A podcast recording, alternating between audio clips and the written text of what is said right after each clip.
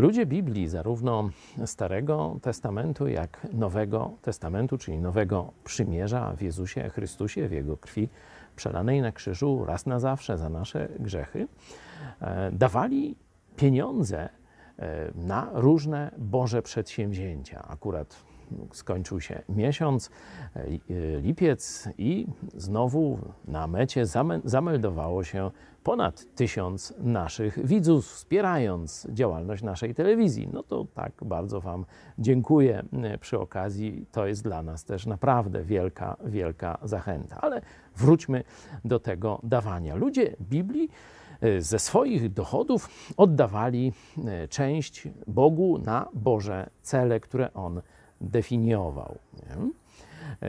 Początkowo w Starym Testamencie to było dziesięć procent, stąd ta nazwa dziesięcina. Kościół katolicki, szczególnie w średniowieczu, no to wręcz siłą ściągał dziesięcinę.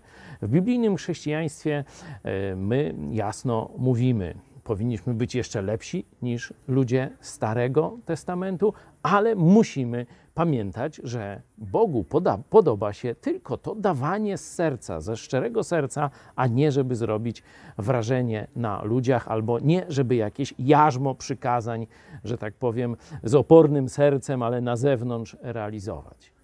Dlatego chciałem Ci pomóc, jak zmienić perspektywę na dawanie pieniędzy na sprawy Boże.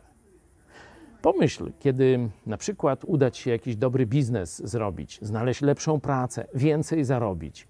Czy nie wzdychasz do Boga: o Boże, bardzo Ci dziękuję? Zwykle tak. No a pomyśl, że dawanie części tego błogosławieństwa finansowego, które Bóg Ci łaskawie daje, z powrotem Jemu na Jego cele, czy nie jest czasem dobrym powiedzeniem dziękuję czynem, a nie tylko słowem? Inaczej mówiąc, dawanie na Boże sprawy jest to forma modlitwy dziękczynienia.